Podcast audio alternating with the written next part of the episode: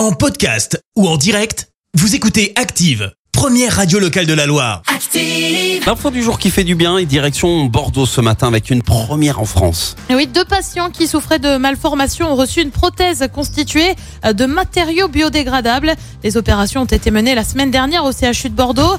Cette prothèse ne contient pas d'objet métallique, à la différence des prothèses classiques souvent composées de nickel et de titane. L'un des patients qui a bénéficié de cette innovation est un élève de 6e âgé de 11 ans atteint de communication interauriculaire, l'une des malformations cardiaques congénitales les plus fréquentes. Euh, Pour l'installation d'une telle prothèse, l'opération à cœur ouvert n'est plus indispensable. En 15 minutes, l'opération a été réalisée sans problème. Il s'agit de la première phase de la médecine de demain, s'est enthousiasmé le chef du service de cardiologie pédiatrique et congénitale de l'hôpital bordelais. Merci, vous avez écouté Active Radio, la première radio locale de la Loire. Active.